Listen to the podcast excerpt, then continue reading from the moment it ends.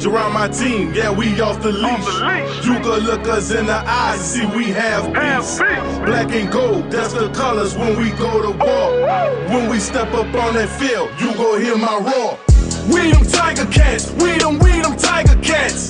We them tiger cats, we them, we them tiger Yeah, cats. nobody hitting harder. Better keep your guard up. Cause with everything we draw,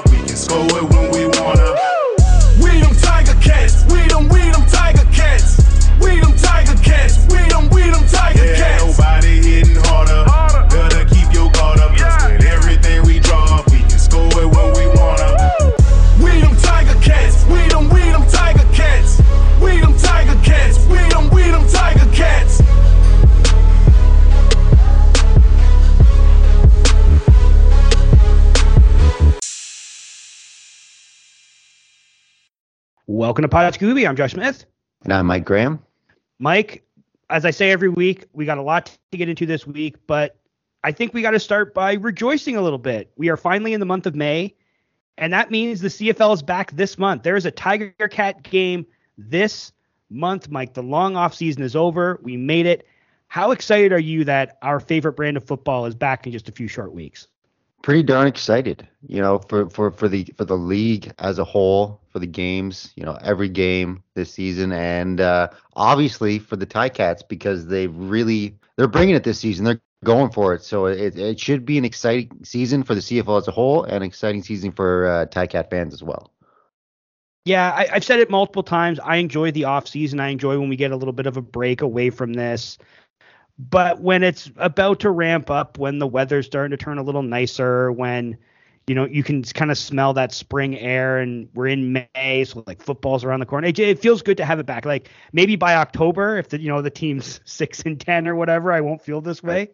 But right now, everything's you know hope springs eternal, as the old saying goes, and it's just it'll be nice to in 20 days be sitting at McMaster watching that first training camp practice and just feeling that oh football is back. It it just it'll be nice to have it back. And I it's it's just one of those things where every year it it feels like a like the season ends and it's like oh man we got so long till the next season comes.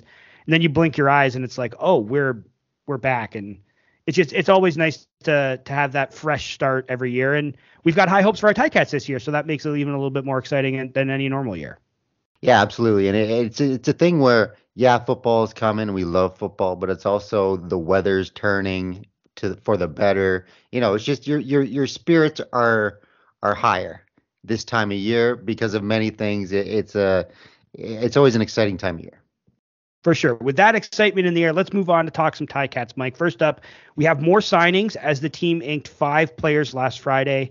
They include Canadian receiver Richie Sindani, American offensive lineman Moses Johnson, and American defensive backs Caesar Williams, Brandon Easterling, and Roger Craig Jr. The move, obviously, that pops off the page is the team signing Sindani. The 27 year old is a four year CFL veteran, having spent his entire career up to this point with the Calgary Stampeders after they took him in the eighth round of the 2017 CFL draft. During his four years with the Stamps, Sindani played in 60 games and caught 92 passes for 986 yards and three touchdowns. He will miss the first two games of this upcoming season for violating the league drug policy after testing positive for steroids but he is also the latest veteran Canadian receiver that this team has signed after bringing in Levi Noel and Chris Osei-Kusi during free agency. So, what were your initial thoughts when you saw that the team had inked another veteran receiver in Richie Sindani? Did were you excited? Did did what what was your like your first thoughts when you saw the news? I'm not really excited. I mean, this is a guy that's been average his whole career at best. Um, he got popped for a drug violation. Um, he got cut from the USFL. Not really excited at all about this signing. Yeah, he's been in the league a couple years, but you know, it hasn't shown anything to really impress me. So it's a meh for me. Yeah, kind of the same. I know there were some people who got really excited. I I, I mentioned, and we'll get to this in a second. Like, could this mean the team is going to start two Canadians in the receiving corps? And a couple of guys tweeted at me like, "Yeah, he's a starter." And it's like you look at his numbers, and I mean, over four years, he doesn't even have a thousand total yards. Like, it's not. It, it reminds me. It, it's maybe a little upgrade. Remember when they signed Brian Jones in free agency? He was a first round pick. He had like 200 career yards over like three or four seasons, and everyone was like, "Oh, this guy." And it's like, like, what are we getting excited about here? And then he came to Hamilton and did pretty much absolutely nothing. I didn't get overwhelmingly excited about this either. Like he, he obviously he has history playing with Bo, but it's he's not someone who has a ton of chemistry with him because it's not like those numbers pop off the page. Like that's a that'd be a great year. 92 catches, 986 yards, three touchdowns. That's a great season for someone, but those are his career numbers. You know what I mean? Like that's I, I just don't understand why people I mean, I guess you sign someone that's a known commodity, even if they're lower on the totem pole, it gets people excited. But yeah, this one, same with you. It just kind of, I was like, oh, that's interesting, and, and, didn't really think anything more about it. Yeah, and maybe this guy can contribute on special teams. I'm not sure of his mm-hmm. past, you know, if he played a lot on special teams or not, but he's a big dude, 6'2, 220. So I'm assuming he'll be good in, in that aspect. But, um, you know, as far as the offense goes, I, I'm not overly excited about this guy coming in. Yeah, so I mentioned they now have five Canadian pass catchers on the roster. They might add one or two more in Tuesday's draft. Do you think it's possible that with this signing and having these amount of guys, that the team is possibly flirting with the idea of starting two Canadians in the receiving corps this season? Because we know last year, before injuries derailed Tyler Ternowski and Lemar Durant, very early on in training camp, that that's what the team was going with last year. They were going to start two Canadians in the receiving corps. They got five guys. We know Kiondre Smith can play. We know Ternowski can play. Noel has some experience. Sindani has some experience. Kusi less so, but still some experience. Do you think it's possible this team could go three Americans, two Canadians receiving corps, and then mix up the ratio somewhere else? I think it's possible. I I wouldn't do that if I were them. I think you have a talented uh, American receiver and Anthony Johnson who can have that four spot, or maybe some other younger American guy that can take that four spot. I think it's great to have that amount of Canadians at the receivers position for depth. You know, if there's injuries or whatever. But if, if I were them, I would go four and one, four Americans, one Canadian. Oh, I, I would absolutely go four and one. I, I just don't know. I'm, I'm trying to picture how the roster because you can't so let me, let me gather my thoughts here because I'm just trying to like I try to put together would Duke then be the the wide receiver not in the you know he's not the slot back whereas at, at slot you have you have um Tim White and Bralon Addison or and then if Duke's hurt would you put Anthony Johnson there like because you have to have Tim Tim White and Addison need to be in in the slot because they use the waggle so effectively like you're not going to have them standing still then obviously you have the no. other Canadian does that does that mean you're going to put like Ternowski? Like Ternowski in the slot, I think could actually be pretty effective. Mm-hmm. But I just, I just don't know.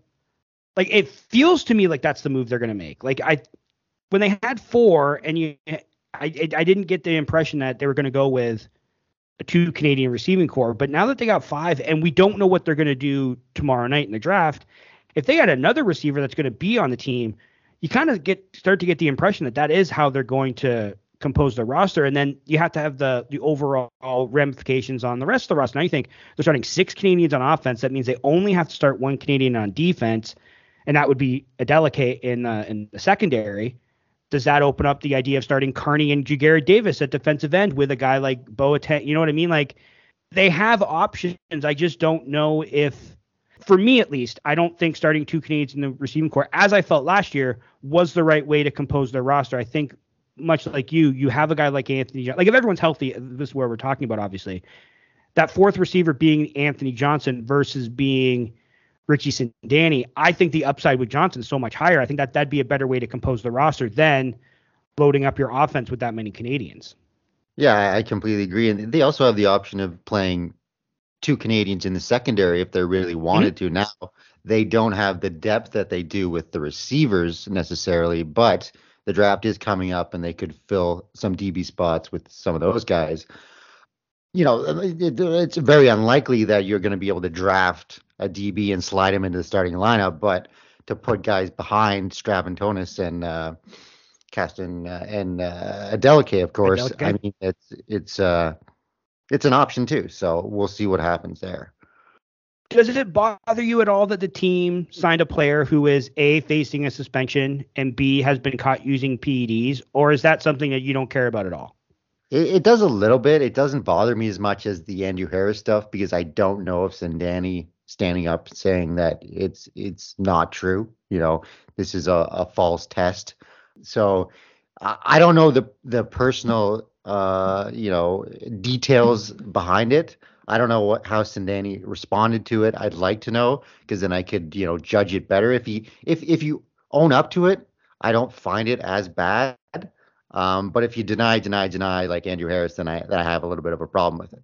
Yeah, I, it doesn't bother me either. I he did it. He got caught. He's going to serve a suspension, and if he gets caught again, he gets like it's one of those things where it is what it is kind of thing. Like I don't I don't love the idea that they would bring in a guy who's going to miss the first two games, but then it also leads me to believe that maybe he doesn't they don't have big plans for him. You know what I mean? Like it I, I don't know. It's it's one of those things that I think it's for fans of opposing teams they'll latch on to oh they signed a cheater and then fans of the Ticats will be like ah you know not not wash it away but kind of dismiss it a little bit whereas if the roles were reversed maybe things would be different. I just uh, kind of like you, like there, there's Andrew Harris level stuff, you know, Lance Armstrong type things where people deny that they did anything and and refuse to accept the consequences for their actions versus guys from all I understand is they announced suspension. I haven't heard anything from Sindani. I mean, maybe he went to the USFL to get away from having to play in the CFL, but then as soon as he gets cut in the USFL, he's or XFL, whatever it was, he's he's back in Canada, so he's clearly going to serve his suspension. I haven't heard anything about it. Like if it happens again, then you then you get concerned. But a one-off, it feels like in, in an instance like this, I think you, you you give someone a second chance. I don't think it's you're caught once, you're done forever. But I think you and I in the past have discussed players. You remember that there was a kid in the that was draft eligible a few years ago that got popped for had a positive cocaine test, and you and I were kind of the only two people who were like, meh. I mean, is, is that big a deal? And then we, you know, the pitchforks and, and torches came out for us because apparently, you know, you can get yourself into a drunken stupor, but if you, you know, do a little narcotics, you're you're a horrible person. I kind of feel the same way here. You know what I mean? Like it's he's been he did it. He got caught. He's going to serve a suspension. If it happens again, then you get concerned. But if it's a one-off, you kind of just let it go. Yeah, I'm, I'm with you on things like this. I think people deserve second chances, and you know we were hard on Andrew Harris, obviously, but he got a second chance, right? I mean, yep. we can make fun of him as much as they want, but he still got a second chance. So, I mean, if people want to make fun of San Danny, you know, go ahead, that's fine. But uh, you know, he made a mistake, and uh, he's going to serve his two games, and then he'll come back and see what happens. Maybe he won't even be on the squad after that. We don't know, but but yeah, I don't think it's um, anything that he should be banned for life from any league for. Yeah, and not to turn this into an Andrew Harris conversation, but I and I think I can speak for you on this. It wasn't so much that he got busted; it was his response to getting busted, and I think we've made that perfectly clear. It's not the fact that because I don't think anyone said like, "Oh, Andrew Harris should be suspended for life because he tested positive for trace amounts of a performance-enhancing substance." It was his i'm going to prove my innocence. It was a false test.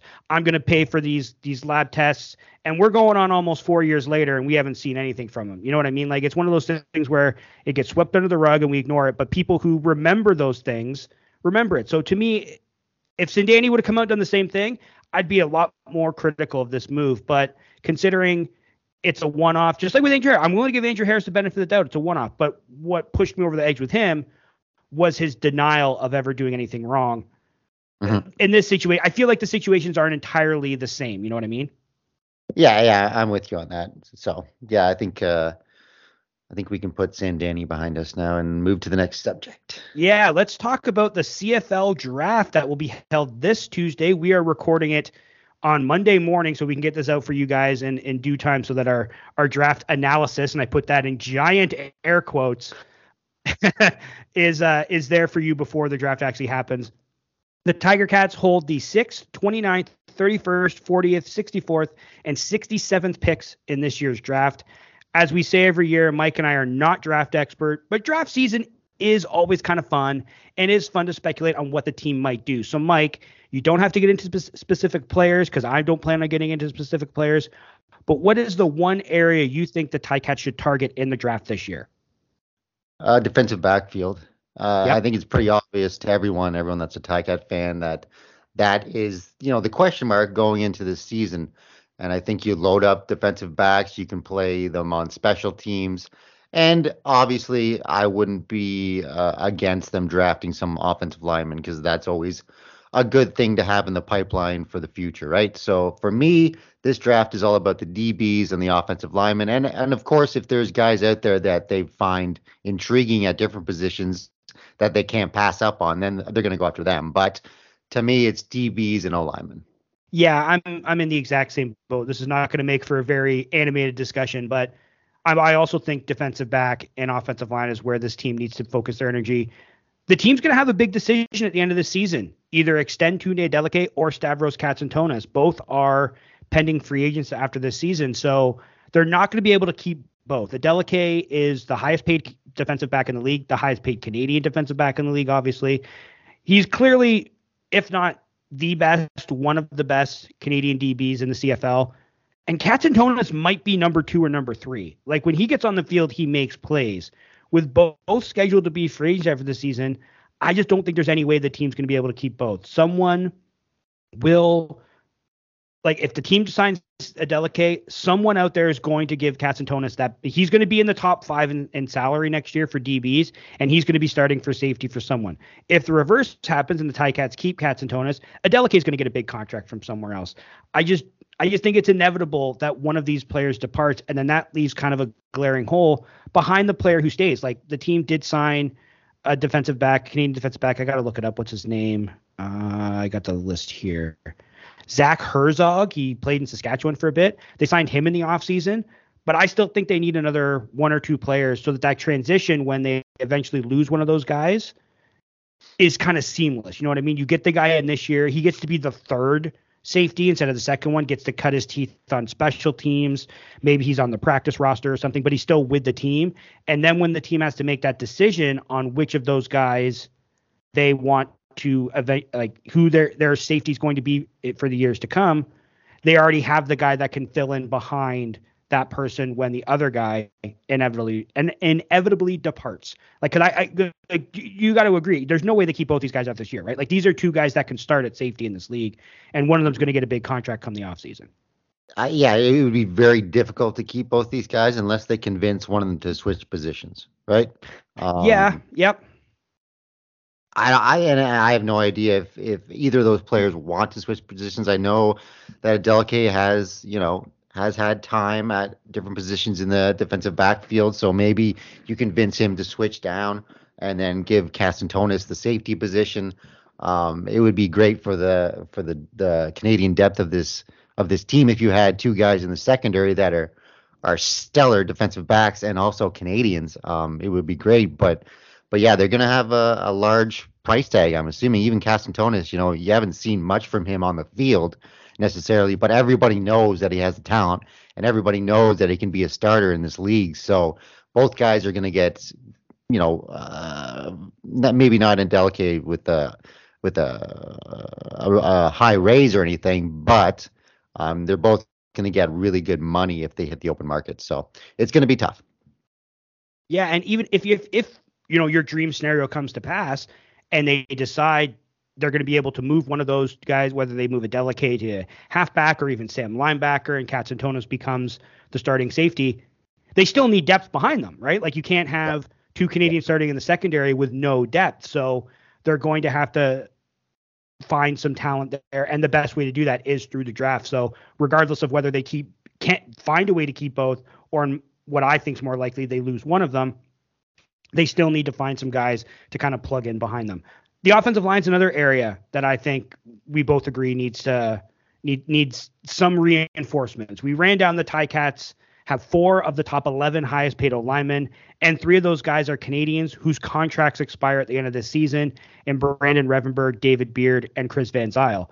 The other Canadian starter is Coulter Woodmansey, and he is entering the final year of his rookie contract, and both Alex Fontana and Kyle Saxelid are also in the last years of their deals.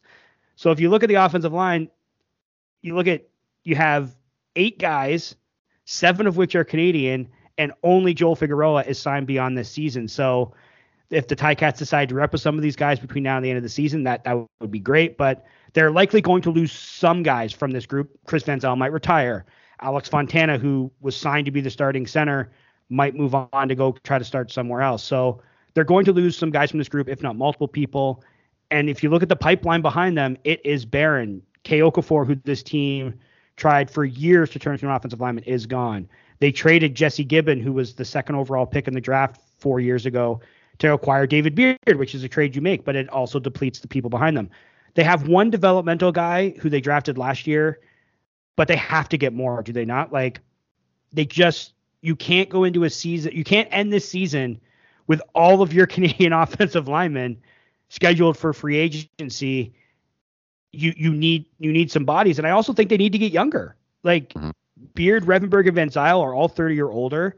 Saxelid and Fontana will be 29 and 28 respectively when the season starts. So I think they need to get some youth in this mix as well. So the best way to do that, just like with DB, is through the draft. I, I could see this team going very. No, they don't have it. They only have one pick in the first. They have two picks in the top 30, but I think that first round pick could very easily be an offensive lineman just because that's where this I, th- I think that's the most glaring need on this team from a Canadian standpoint is finding youth along the offensive line.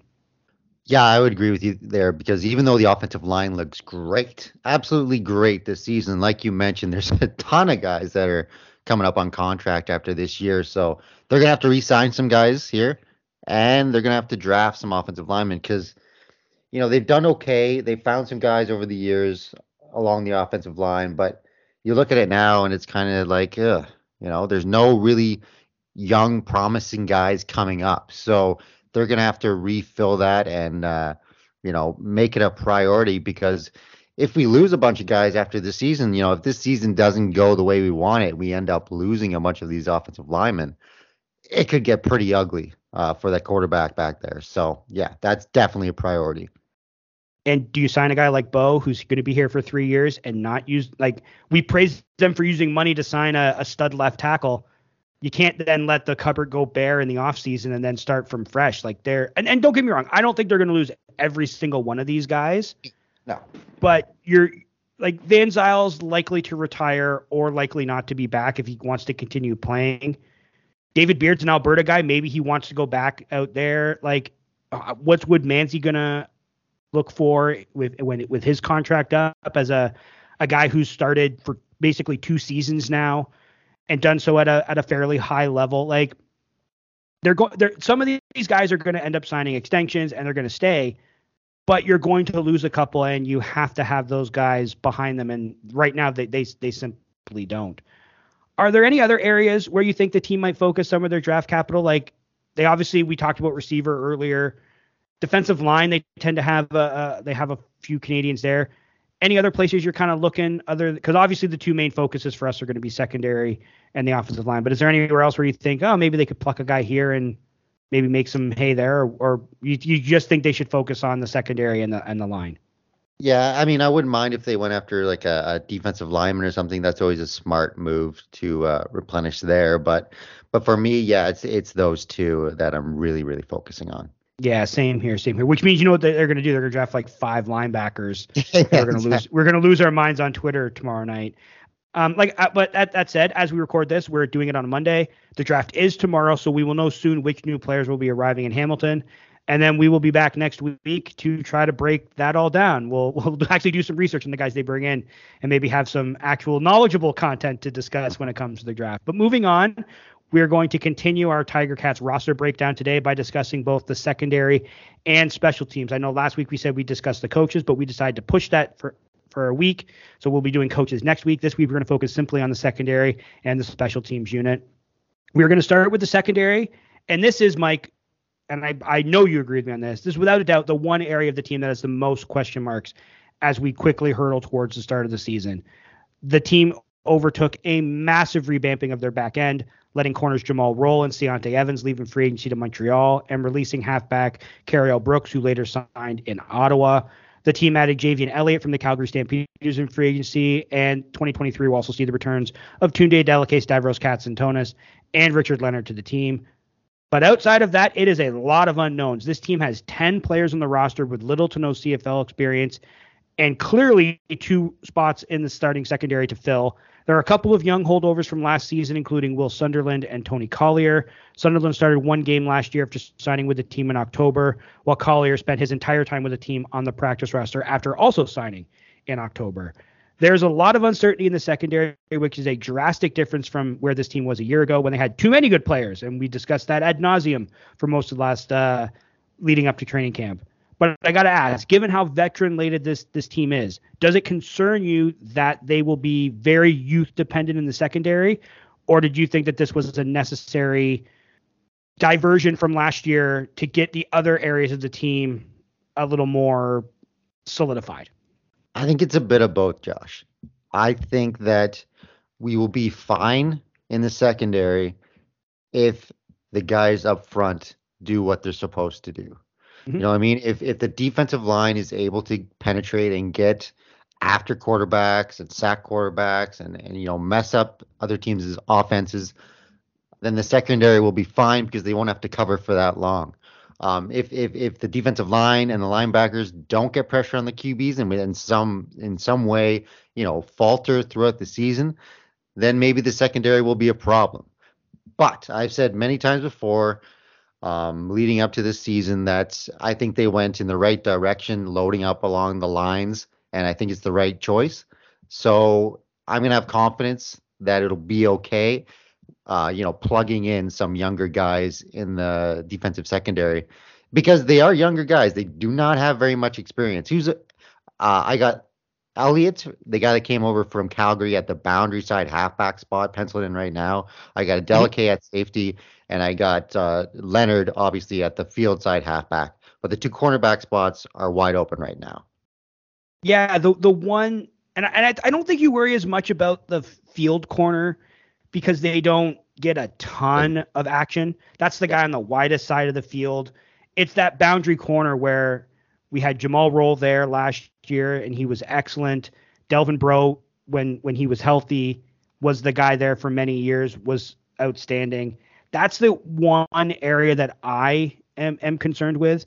But I do, I completely agree with your assessment that if the front four and the front seven does their job, then the the secondary is is kind of it's not unimportant, but I think you can get away more with youth there. And as we discussed when we discussed player salaries, the Winnipeg Blue Bombers are inarguably the best team over the last three years don't spend a ton of money on their secondary and therefore use a lot of younger guys and we're able to win championships and get to championship games. So I think of all the groups on the defense, I think the secondary might be the least important. And we've discussed this, and I don't want to go over too much stuff that we've discussed on previous episodes, but we we discussed how loading up in the secondary did absolutely nothing for this team last year. You know what I mean? Like it's not as if having all of that talent in the secondary led this team to some miraculous record. They finished under 500 and lost in the first round of the playoffs. So going in the opposite direction, loading up on the offensive and defensive lines, solidifying that linebacking corps, which I think could be the best in the league, you're going to have to give somewhere else. And I think giving in the secondary, given that they have some, like even Elliott, who they brought in, doesn't have a ton of experience, but he has some. But you have a lot of experience in Leonard and a ton of experience in Adeleke. I, I think it's okay to go if you're going to go with a youth movement everywhere, anywhere on the offense. I'd say running back is the best place to go young because there's always so many of them. And then on defense, it would be the secondary where I think you could have the the easiest transition from veterans to young players because I don't think it's as important as a solid pass rush and good tackling at the mid level. So I'm kind of with you in the sense that I'm not overly concerned, but it is an area with question marks, right? Like we look across the roster and we see we kind of know who's going to be where. And this is the one area of the team where, where we kind of don't. Yeah, and like, do you have any ideas where those, you know, those two corner spots, who could plug in there? I mean, you got guys like Collier, um, young guys like Sunderland, um, uh, Lawrence Woods, obviously the great returner. I don't know how well he played in the secondary when he was given a chance in previous seasons, but yeah, there's not many choices to go off of right now, looking at the active roster right now. Yeah, I was just going to ask you that. Is there any of this kind of, I'm calling them newish comers because they do have some guys that were here last year, but it's mostly a lot of guys who weren't. Any of those guys, like you mentioned Collier and Sunderland, are those two of the guys, maybe even Lawrence Woods, but I think I I can't see them using him a ton on on defense, considering what he'll mean to special teams, and we'll talk about Lawrence Woods and special teams in a second. But are those kind of the two guys because they have at least a little bit of experience, those are kind of the two guys you're looking at right now. Yeah, but that being said, I have no idea what I'm talking about in this, because like I haven't seen any of these guys play. Uh, like they, I know they played a little bit last year, but the secondary was so stacked that they didn't get a lot of time. So Yeah. that the only reason I say that is because they're on the roster right now. Yeah, basically. Yeah, yeah, yeah. I mean, Sunderland is definitely one of the guys that I think has a chance to at least begin camp with the starting group because he was with the team last mm-hmm. year. He played in a game, I, I believe it was against Ottawa. It's the last game of the year. I don't recall him really looking at a place, but it was against a four win team in the last game of the season where both teams were kind of treating it like a preseason matchup. So you kind of have to take his performance with a grain of salt. Do you think there's the possibility that they could add another veteran on the eve of camp beginning or once camp begins? Like I went through kind of the free agent lists to see what players were still available. I know this might seem insane given his history with Duke Williams, but a player like Shaq Richardson, I don't think that would be the worst idea, at least to bring that guy in from a talent perspective. Mercy Maston, who started for the Bombers before but tore his Achilles last year, he's available. Blaze Brown is a guy who has some CFL experience, having played with the Riders last year.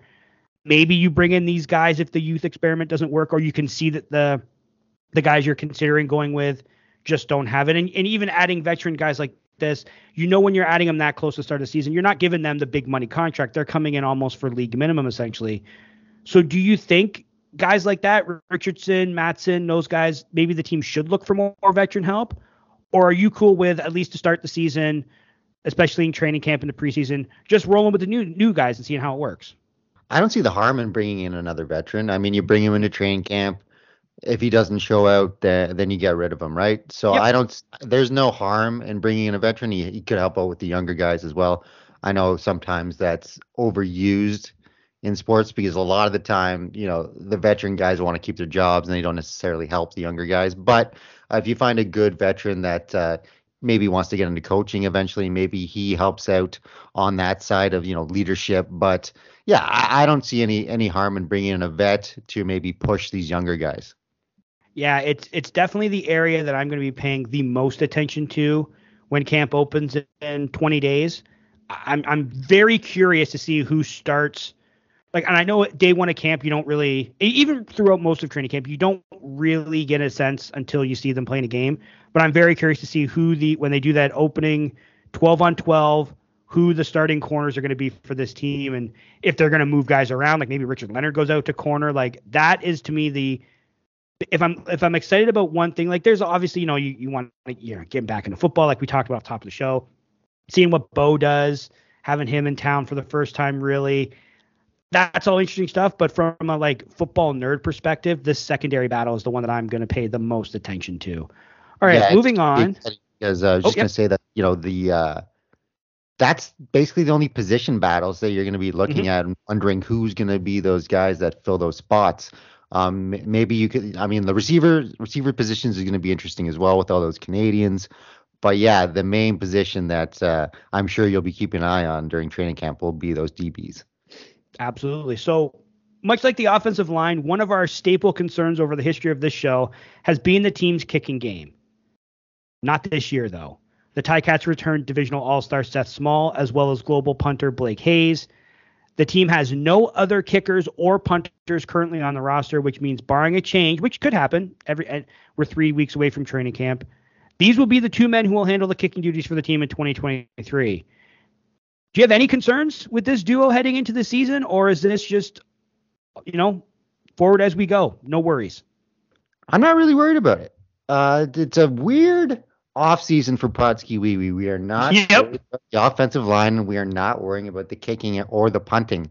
Um, Seth Small, tremendous season last year. He was money all season long. Uh, I could not be happier with him. And then Blake Hayes, you know, he played well as as well. So I am not concerned with either of these positions going into the season. No, not a ton to talk about here. Moving on, I guess, to the return game. They will be returning Lawrence Woods, heading into his second year with the club, most likely to start the season as the primary return guy. They also have Papi White back for his third season. And I'm sure there are a number of American receivers and defensive backs that the team has signed over the last couple months that will try to supplant Woods as the team's primary returner.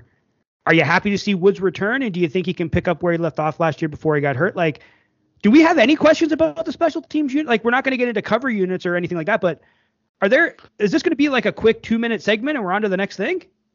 I think so because you got you got two guys that are. I mean, Lawrence Woods has shown that he's a dynamic uh, returner in this league. You know, we've seen him return punts, return kickoffs for touchdowns, and we've seen the same thing with Papi White. You know, he can do it as well. He won't be the main guy. Lawrence Woods will be, but you know, we're we got some depth for returners as well. Feels pretty good not to have a lot of turmoil on special teams, doesn't it? It, it really does. It really does. We're we're all set up there. Man, I, don't you just feel though that all this optimism we're gonna get slapped in the face? Like, cause I got to be honest with you, I do think this team early in the season might struggle, and I know we're getting a little off topic here. You know what I mean? Like, I think this is a team that's going to maybe be something like two and four after six games, and everyone's going to be like, "What about the Ticats?" And then they're going to roll off like nine wins in ten weeks, and it's going to be, oh, they just need to get their feet wet. I think that has to do with the secondary, has to do with bringing in a lot of new players that'll need time to gel. What do you think about that? Like, do you think I'm off base? And do you think if this team gets off to like a one and three start, everyone's going to start freaking out?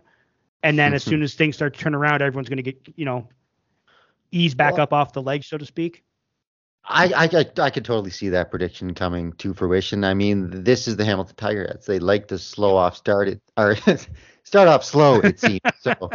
geez, uh, my words. Yeah, so I could totally see that. You know, they uh, they take a little time to gel because as good as the offense looks right now, as good as the offensive line looks right now, you know, you still got a new quarterback in there, some new receivers.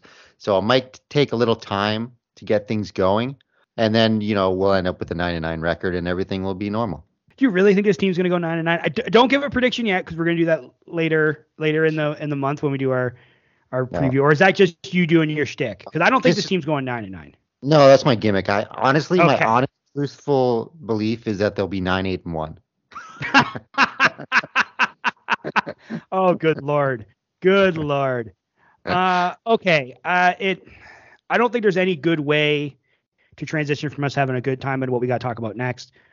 We like to have fun around here, but sometimes we do have to discuss something ugly, and this is one of those times. John Murphy, former vice president of player personnel for the Toronto Argonauts, is reportedly being rehired by the team. He was fired back in 2021, suspended by the league indefinitely, and then fired by the Argos following that ugliness that took place following the 2021 East final between the Argos and the Ticats. We all know what happened, the melee with fans and players and so forth. Murphy got involved in that, was caught on video getting into a physical altercation with a Ticats fan, and can be also heard uttering a reprehensible homosexual slur at said fan. Mike, this news broke yesterday. It kind of took CFL Twitter by storm. There were a lot of opinions on this. You didn't weigh in. What do you make of the Argos bringing Murphy back into the fold after all the stuff that happened with him a couple of years ago? I think it's a I think it's a bad look. You know, people make mistakes. I get that, but we haven't heard, you know, an apology from him. We haven't heard anything from him. Uh, you know, I, I get that he was put in a bad situation after that game, but you just can't be throwing out those words. Um, and I think you know there was a physical altercation as well. So this guy, you know, he he deserves what he got. He should have been out of this league for a while, and and to hear he's coming back there better be, you know, an apology tour. There better he better be in front of cameras, you know, saying, explaining why he acted this way because it, it was, and I'm not, I don't mean to get on my soapbox here, but it was completely just unnecessary and unacceptable. The words he said and the way he acted. So I think it's a bad look for the Toronto Argonauts. And, you know, the Toronto Argonauts fans that are defending this, they look kind of foolish because if if this was uh, the Hamilton Tiger Cats doing this, holy crap, would we never hear the end of this on Twitter? It would just be nonstop bullshit from them. So um, I think it's highly hypocritical that these Argonaut fans or Argonaut fan or wh- whoever may be defending this, um, I think it's just a, a bad look for them as well. Yeah, I think this is a black eye for the league, a black eye for the Argos, and well, I'll get into the fan reaction in a second, but – this league says it stands for one thing and then shows that those words are hollow. Like they put out all those diversity of strength shirts, and then they want everyone to they want to kind of say that they are they stand for something, and then when they're forced to stand for that thing, they shut their mouths, close their eyes, close their eyes, and pretend that nothing is happening. You can't. Ah, I'm trying to say this eloquently because I don't like like you. I don't want to get on a soapbox, but at the same time, it's like there are there are acceptable mistakes in society and there are unacceptable ones. And I did I look, I grew up in the 1990s. I was a teenager then.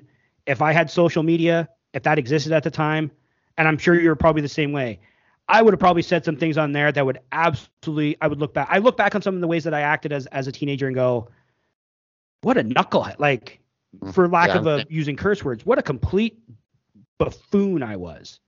And John Murphy's a grown man and said those things not that long ago. And like you, there's been no like I think he put out a tweet that he he regretted using that language. And I know we talked about this at the time that it happened, so I'm I'm sure we're going to tread on some familiar territory. You don't say those things back. Like speaking of Argo fans, I saw there was one Argo fan in particular that intera- was interacting with other fans that were upset that this was happening that said he mistakenly used a slur. You don't mistakenly use a slur. That's if you if you use if you're in a confrontation with someone and you say something like that, that is part of your normal lexicon. That is something that you say with some level of frequency. So if that's your go-to to intimidate or insult or demean someone, it's not the first time you've done that. And I'm sure a vast majority, I'm sure you and I and a vast majority of our audience have used those words in the past 20 some odd years ago. I'm hoping, I know I don't use them now. I'm hoping most people don't use them now. If you're still using them in that context in this society, you got to grow up. Like you're you're strictly wrong. And talking about the fans, very disappointed in Argos fans for supporting this return. You mentioned if this was the Ticats. Remember when they tried to hire Art Briles? Remember the swift condemnation from everyone, including, I might add, almost universal disdain for the move by Ticats fans. You and I, Mike, if you go back into our archives, we did a very special episode. We did about 20 some odd minutes just talking about that and how it made us feel as fans and if we could support the team anymore. Like it was a real kind of earnest discussion on on what our favorite sports franchise was doing to tarnish the brand to to make their female fans feel the way they did because if you don't know the Art Briles story, go look it up. It's disgusting. I would say it's worse than what Murphy did, but this isn't a, a degree of of of wrongness here. Wrong is wrong. To see a fan base get behind Murphy's return because they think he can make their team better to me is gross. Like what he said was abhorrent. The main reason why and and, and is the main reason why he should never have been allowed to be hired by a CFL team before. We've seen players who have done things that we deem inappropriate to a like do you remember when the CFL said after the Ray Rice incident, he we will not register a contract with him to play in the Canadian Football League. And no one batted an eye and said, "Oh, they you got to let this guy play or if he wants to come." There are certain standards that this league is supposedly holding themselves to and by allowing Murphy to come back in a league, like it's one thing to me also like a player. If a player says something or a player does something, but you're bringing a guy back who's in a leadership position, who has these thoughts, who says these things, if another league wants to hire him, let him go there. But the CFL should be better than this, just like they were better than letting the Ticats bring Art Briles in. Him getting physical with a paying customer essentially would have been bad enough, but for me, it's it's it's what he stands for with his words. I know sticks and stones may break my bones and all that other malarkey. To me, this is just another example of the league saying one thing and doing another thing. I think it's pathetic. I think it's disgusting. And I think the league needs to answer for it. I think the Argos need to answer for it. I think Pinball Clemons needs to answer for this. Why is he, who's who's hailed as this great guy, allowing this to happen with his franchise that he oversees? I think Murphy needs to answer for this. There are a lot of people that need to answer for this, and I need to see a a lot of talk about this over the next c- couple of weeks, especially as we get to training camp. Like we got a big block here where there's not a lot happening. I better see a lot of comments from from that franchise about why this guy is being allowed to bar back after what he did. Because if, if quite frankly it disgusts me and it it if I was a fan of that team, just like we were fans of the Ticats when the Art Briles thing happened, I would be embarrassed if this was happening to my franchise. Yeah, I'd be putting up a stink for all the uh, Argonaut podcasts out there. I want to hear, you know, how you feel about this and how pissed off you are. Because the other thing is, like, from a strictly football perspective, the Argonauts just won the friggin' Grey Cup. Okay, Mhm. why do they even need this guy? Right? I mean, they just won a championship. Why do you have to bring this guy in to make your team better? You just you just won it all. It doesn't make any sense. Yeah. Do you have anything else you want to say on this? Because I, I think I'm I'm ranted out. I uh, I, I think we uh, everyone you know knows how we feel about it. So Yeah. So, you know what? I'm sure we're going to take some hits for this, but so be it. Just like venturing into that conversation wasn't easy, venturing out of it isn't. We're going to try to have some fun here now. We've put that ugliness behind us, but it's not something that we're ever going to forget. And I hope people put put uh, put the Argos feet to the fire, including fans of that franchise. I expect to see some of that from you guys as well. All right. So, as has become customary, whenever we look at Ticats position groups, we also do something fun with that group for the league. We did pyramids for the league's quarterbacks, running backs, and receivers. We did a power ranking for the offensive line. And just last week, we did our top five defensive ends, defensive tackles, Mike, Sam, and Will linebackers. Quick aside, did you get any any pushback from uh, from any of your rankings? Anyone kind of question why you did or didn't have someone somewhere, or was it uh, kind of smooth sailing on this one? Uh, surprisingly, Well, I, I figured to get some pushback on that Tony Jones pick. Tony Jones? I do, I do realize it's a out of left field kind of pick. I'm trying to maybe make myself look smart. Maybe this season he gets a breakout season, but also make myself look very stupid if he's cut before uh, you know training camp starts. So a little pushback on Tony Jones, which I completely get. It's a out of left field pick, but other than that, um, uh, no no complaints from uh, from anyone. Yeah, I didn't get a ton either. I also didn't get any praise from Argo fans on having so many Argos in my top fives. It's kind of strange how they all jumped on me for the Chad Kelly stuff and the and the receiver and, and the Andrew Harris stuff, but yet crickets when it came to uh Weird. came to having Wynton McManis as the best in the league and hmm, just uh just thought that was kind of odd. Anyway, this week for the secondary, we thought we would switch things up a bit once again. And instead of listing like a secondary or our top five guys at each position, we're going to draft one instead. So both Mike and I are going to pick one player for each position in the secondary. The caveats are that we cannot pick the same player, obviously, and that we can only pick one player from any team. So for instance, we both can't pick, or we both ca- we we can't both we can't. Oh my God, I'm tr- stumbling over my words. We can't pick both Tunde Adeleke and Richard Leonard from the Ticats. We can each pick one of them, but we can't pick both. So Mike, you ready to get this started? hmm Let's do this. We're gonna go pick by pick. Mike, I decided because of age, I'm gonna allow you to go first, the younger of the two of us. So Mike, who are you taking with your first pick in our very first defensive back draft?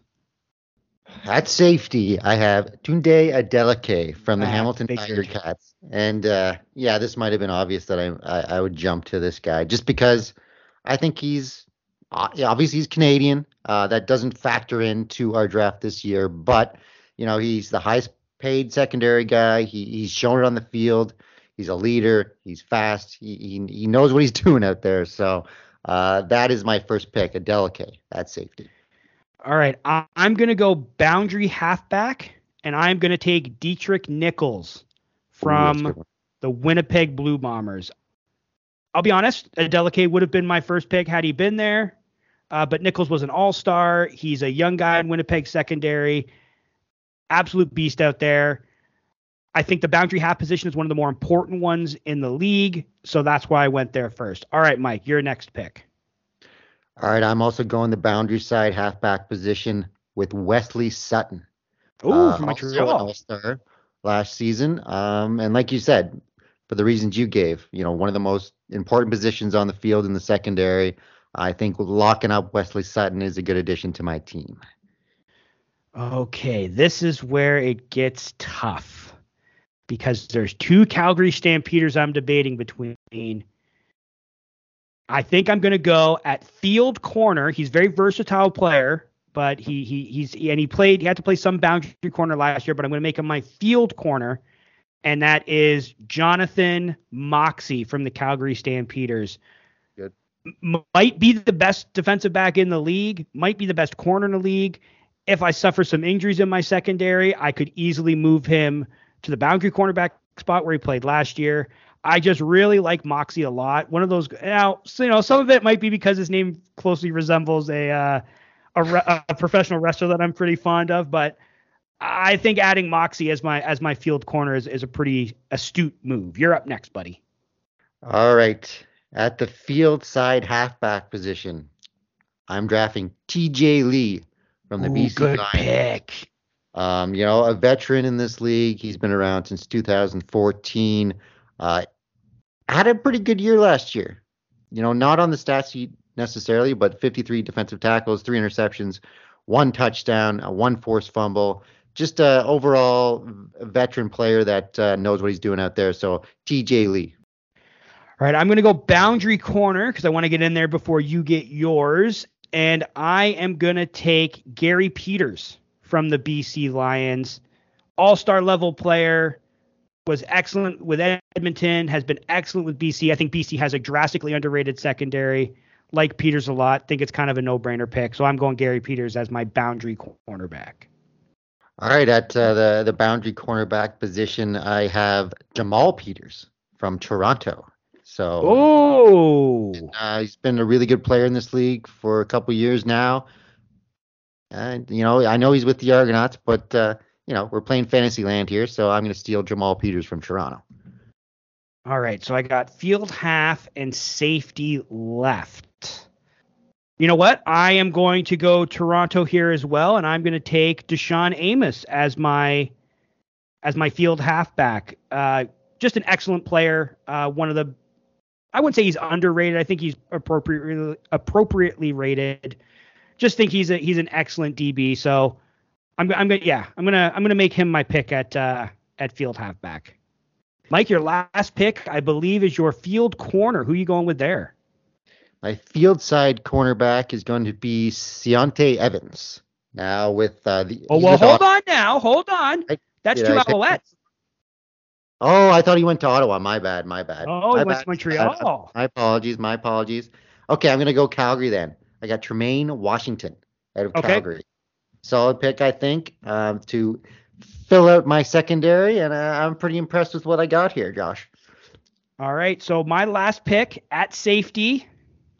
I'm also going to the Hamilton Tiger Cats, but I'm going to the young fella. I'm going Stavros Katsantonis, the bandit himself. Look, we talked about the secondary up top. I think he's going to be a starter next year. I'm jumping on that early. I'm making him my starting safety this year. There were other guys that I that I could have gone with, but I mean the big one would have been Brandon Alexander, but I wasted my Winnipeg pick on Deatrick Nichols. So I, I kind of had a plan going into this, thinking you were going to take Tunde as mm-hmm. your guy, and that made me think, okay, if I can hold off, let me build out the rest of my secondary, uh, see who else is out there, then if I like, I didn't know if I was who I was going to take really, but if I had used up my picks on the guys that I would have taken at safety, I always had Katsantonis in my back pocket. So th- this is uh this is a tough battle. The Peters boys at corner. We got two Calgary. You went Washington at, at field corner. I went Moxey, but both guys have experience there, and and I think that that also depends on on injuries there as well. So that's an interesting battle. I think I got you boundary half. Yeah. I think you got yeah. me at field yeah. half and safety. Nichols was definitely my first pick for boundary side halfback. Yeah, like this is, you know what? We're going to uh, we're gonna put this out there when the show gets posted. We're gonna uh, we're gonna put both of our secondaries out there. We're gonna do a poll. We're gonna see what people think. So please tell us who you think drafted the better secondary, Mike or myself. Tweet us at PodKiwi on Twitter and we will come back next year where one of us can gloat over the other one for picking the superior back five we're we're we're done with this year. Kind of, we got coaches coming up next week. That's going to be our uh, our final sort of. It's not a positional look, I guess, because it's coaches, but that's kind of our final preview of of the team. So, but maybe next year, this if this if this draft idea is a good one, maybe we draft a team next year. What do you think? I think I think I enjoyed this very much. So I think it's kind of fun doing the draft. It reminds me of back in in the old days when we used to be able to draft a fantasy football team uh, with the CFL. So lots of fun. I remember those days too because I used to win. A, a. I believe Yes. I was our I believe I was our final champion if I'm not mistaken. I believe our, in our fantasy league. So, So. anyway, no one likes to hear people talk about their fantasy football team. So let's close this week out by playing a little game of fill in the blanks. Mike, are you ready? Yep, let's do it. All right, let's get into it. The CFL announced a new American television partner with CBS Sports Network. The league says it is a multi multi-year deal with reports saying that CBS is paying the league $1 million for the rights to air 34 CFL games, not including the playoffs or the Grey Cup. The CFL had previously aired their games in the U.S. on ESPN's various channels, E ESPN2, ESPN Plus, ESPN News. ESPN has, they don't have an Ocho, but they have a ton of channels. So, Mike, this the CFL's new American TV deal with CBS Sports is blank. It's a start. Now you can look at this different ways. Um, you know, CBS Sports Network isn't very popular. I've heard. I've heard mi- you know mixed reports on their reach. They're getting more money for the deal, so um, with less games, you know, apparently with ESPN, it was you know two hundred fifty thousand dollars a year, or in that range. Um, with this, I know it doesn't sound like a lot, a million dollars, but you know it's a little cash for each team, and maybe they figure out a way to get the rest of their games on and get a little bit more money, you know, with a streaming service or whatever like that. Because I'm not sure if they're carrying the Grey Cup and the playoffs. All I know is it's 34 regular season games.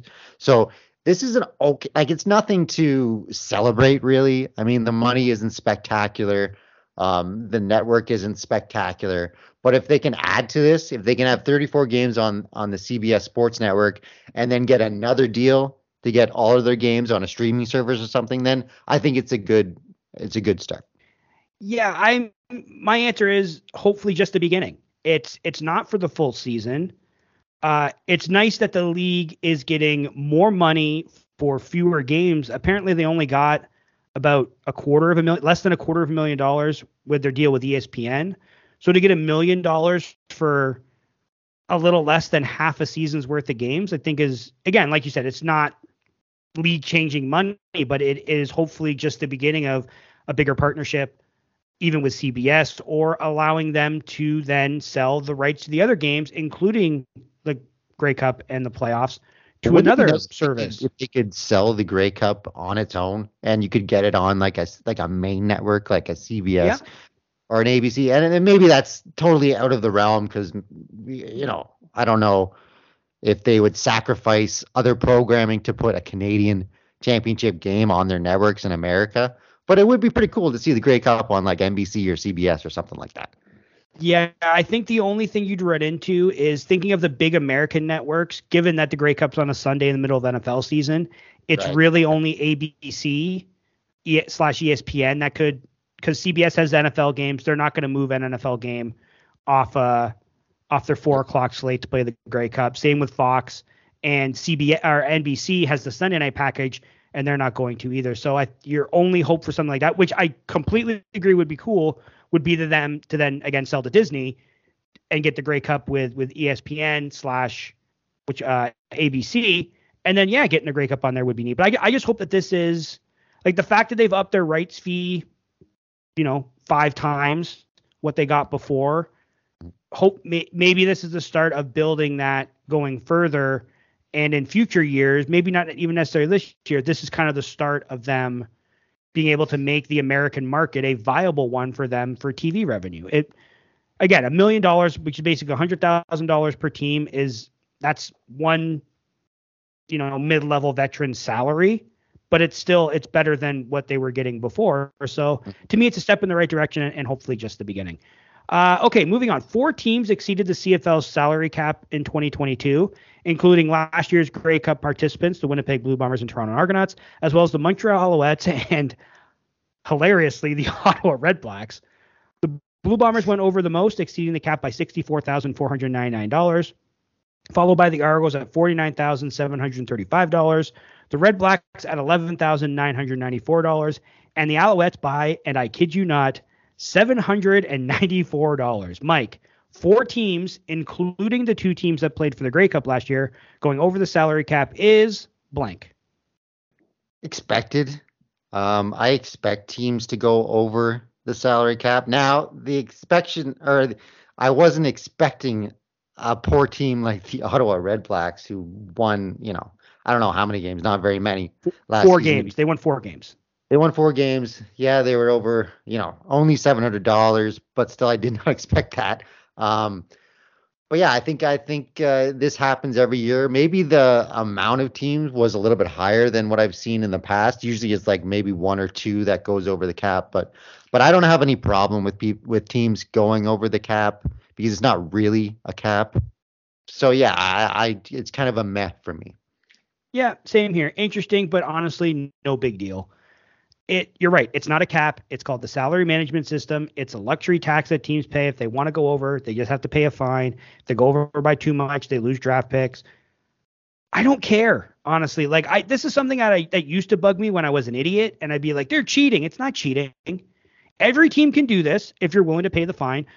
I mean i'm i'm looking at you, you we saw those player salary numbers. I'm looking at the Ticats going well there's no way they're going to be cap compliant at the end of the year. But if they pay a fine even if they lose draft picks, but they win the Grey Cup, I don't care. I really don't. I don't. I don't care when Saskatchewan does it. I don't care that Winnipeg did it or the Argos did it. My only my only beef ever with this in the last few years was when the Argos went over in 2019 and then didn't get fined, and the reason was well COVID. But it's like they spent the money before COVID, so why are they getting anyway? But that was that's only been my only is the Argos getting preferential treatment. But other than that, I mean, look, it was money well spent for both the Argos and, and the Bombers, not so much for the Red Blacks. And I mean, the Alouettes going over by such a small number, not. I don't think I don't think that made the difference in them going nine and nine and beating the Ticats in the playoffs. You know what I mean? But it's just funny that Ottawa would go over considering. And again, they went over by such a small amount. It's it's not like that helped them win. Clearly, they didn't help them. They only won four games.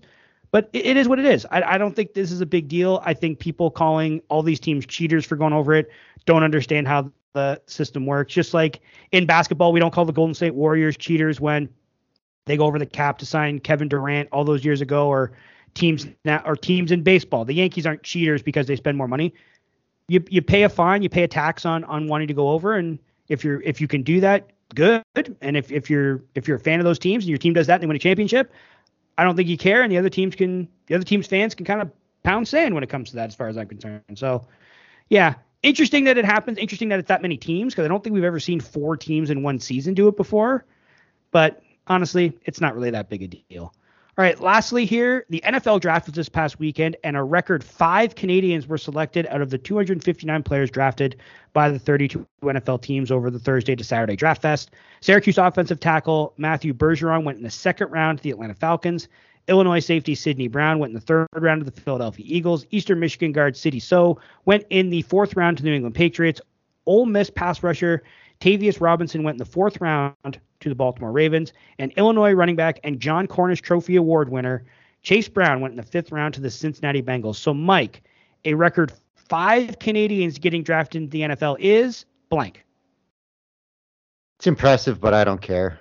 Um, oh, okay. You know, uh, I don't care. I don't care. If, if they played in the CFL and they went there, I'd cheer for them. But like these Canadians, like they probably don't have any respect for Canadian football. They probably don't watch it. They probably don't care about it. They'll probably, you know, be crushed if they get released from the NFL and have to come back to Canada and play in the CFL. Um, it just doesn't give me any excitement whatsoever.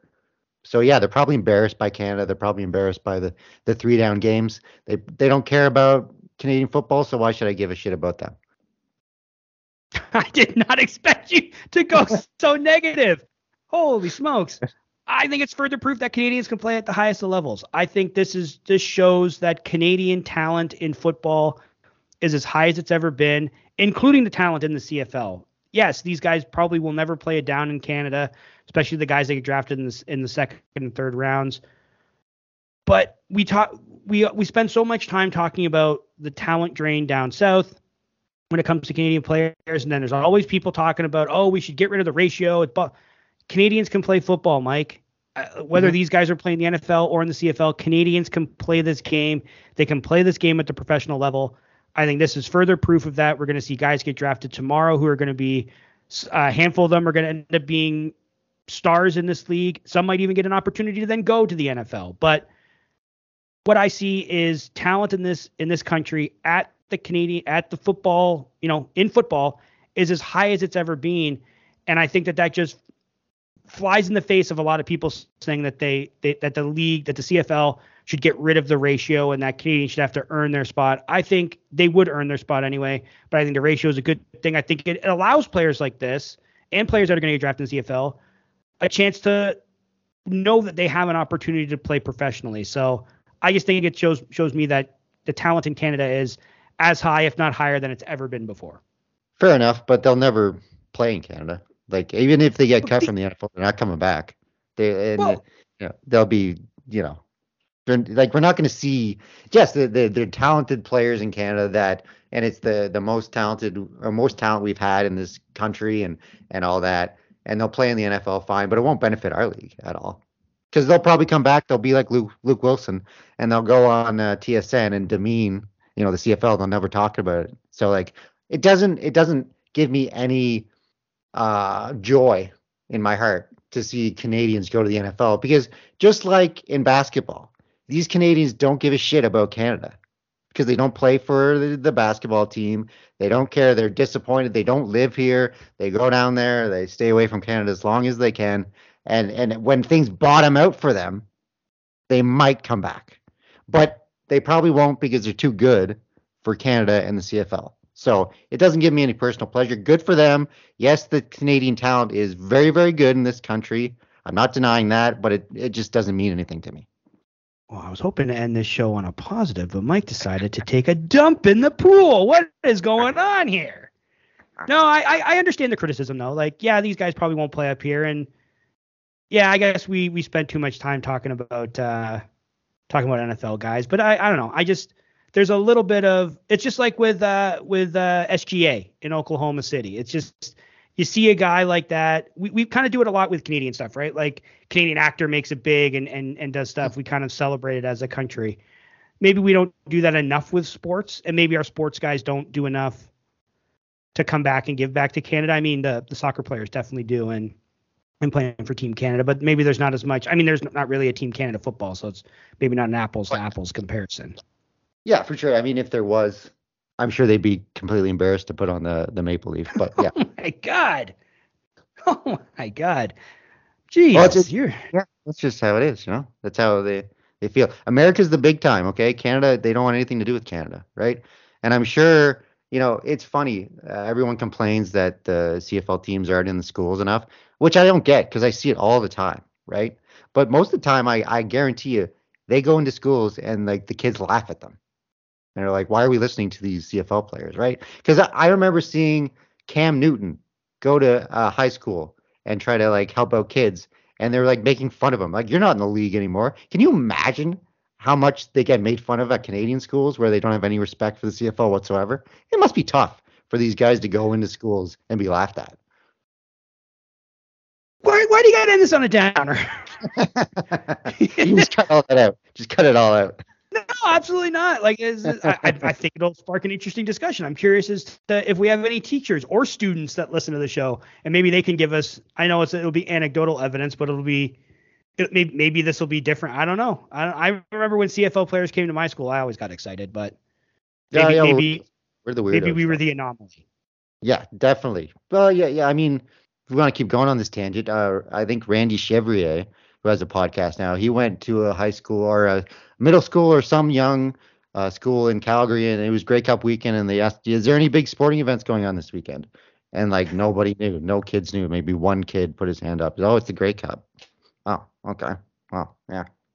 Now, do you put that on the kids or do you put that on the parents? Because, like for instance, I I got a friend. They have kids. They have a kid. He comes to all the soccer matches with us. Forges his favorite team. Doesn't really watch any of the big time quote unquote leagues, but he knows who like Messi and Ronaldo are, and he watched the World Cup. But for him, the local team is the team. And that's because for his parents, the local team is a team. Do you think that maybe some of this has is a reflection on the parents not? Uh, of course, of course, it's, it's not putting it in, not putting it in their lives. Yeah, and like it's not listen, people like what they like. I'm just a bitter old man, but like, um, of course, it's the parents. I mean, the parents are the, the kids, the guys that I grew up with that said the CFL sucks, right? They're telling their kids this, right? If you're not, if your parent, if you're not beaten over the head with it when you're a kid, you know that that you, your your dad's a CFL fan or something, you're gonna gravitate towards the more popular thing at school. You're gonna get made fun of if you're a CFL fan when you're a kid, because the parents aren't CFL fans as well. They grew up in our era, where the lost era. Okay, most of our era are NFL fans and put down the CFL. So yeah, they're they're. I mean, I grew up in a CFL family. I love the CFL. If my dad hated the CFL, I would probably hate it as well. See, I didn't really grow up in a CFL. Like my dad didn't. I, I my dad let me get get into things on my own. You know, like Mhm. it what he never he never gave like he never. And again, it, this is one person. It's anecdotal. I know that that's not And so know, mine. empirical so evidence. mine. Yep. But like I remember it was and my dad tells the story, it was we were watching a game at my uncle's house and I was like 3 or 4 years old. Like they were watching a game, I wasn't watching the game. And I just threw a football to my dad and he got like apparently I threw it really well and he was like, "Oh," and that got me excited about football, so then I started watching football and I'm fairly certain I watched the NFL first and then got into the CFL. My I think my dad took me to a game when I was like five or six years old. I just know it was against the BC Lions because I just remember there was one guy sitting behind us that was waving a Lions flag and everyone was booing him. And I remember this this shows how empathetic I was as a kid. I went to my dad. I was like, I'm going to cheer for BC so that that guy's not alone. Pretty sure the Ticats ended up winning, but I became a Ticats fan. I played football as a kid. It's just I. I, I do think that your situation, the one you lay out, where it's like it's passed down from generation to generation, is probably more in line with it. But I maybe I just got lucky, and my my dad let me get into what I got into on my own. It didn't for because my dad was a big hockey guy, and I didn't. I don't. I don't. I don't watch ton of hockey now. I didn't really watch a. I watched it more before that first lockout, but he was always into. He, he was hockey and baseball, and mine and my, mine and my brother's favorite sports are football and basketball. So it's kind of interesting how we went kind of the opposite way of my dad. So I again, I don't think we were force fed anything. I'm just I'm just kind of I'm always curious about how people come into the to the things they like. Like what how do you get into the team you cheer for if it's not like your hometown team, you know?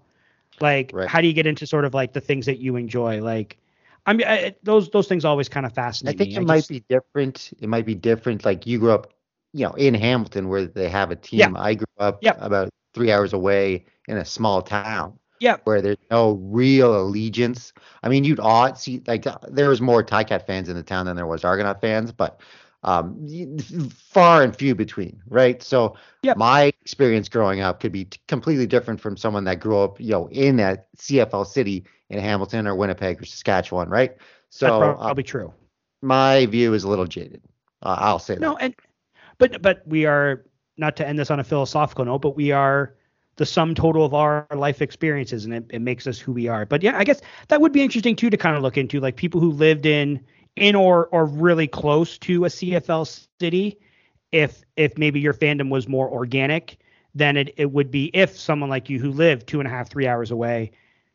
If it if, if it was some if you know what I mean, like if that Hmm. because like well we've talked about this on the show before we know people out out east aren't big cfl people it's a lot of new england patriots. It's a lot of boston bruins. It's it's more stuff like that. It's it's a lot less canadian football league because they grew up in an area that didn't have a team to cheer for. Maybe if the schooners got out there in 1985 it would have been a different story. I guess we'll never know. But uh well, I mean, I- I was hoping to end on a positive note, but at least we ended up on an interesting conversation. And I'm sure in no way, shape, or form will get you any heat whatsoever from people who listen to the show. I'm sure everyone will agree with you 100%.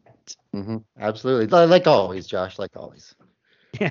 All right. So we'll be back next week. We're going to talk draft. We're going to talk uh, coaches, both Ticats and around the league. And of course, any news that comes out in the next uh, seven days that uh, as we barrel towards the beginning of training camp, which is less than three weeks away. Pretty crazy to think that uh, we are not so far away from actually watching football players in this country put on pads and, and hit each other and watching. Well, I mean, unfortunately for you, you won't get to watch the game because it's no longer on TSN, but I'll get to watch it because I'll be there. But we're going to actually get live football this month. Pretty exciting, is it not? It is very exciting. You know, we get football all year round now, it seems, but when the Canadian Football League is starting up, like I said earlier, the weather starts to get better and you'll be able to go to football games live, watch a lot of football on TV. It's an exciting time of year and I can't wait for it. You want me to take some heat off of you with something? Yeah, sure. We get excited because when the CFL starts, because we the NFL ended in, in February, and now real football gets to start again. The stuff Ooh. we've seen in between the Super Bowl and, and this, not real. Fake football. real. WWE football. level football. Whoa. Okay, now, okay. Right, There you go. I took the heat off you, buddy. Yeah, That's what makes us good tag team so- partners. yeah, All right, that was Pod's Review for this week. I'm Josh Smith. And I'm Mike Graham from the Heat Foundation. Eat 'em raw. Eat 'em raw.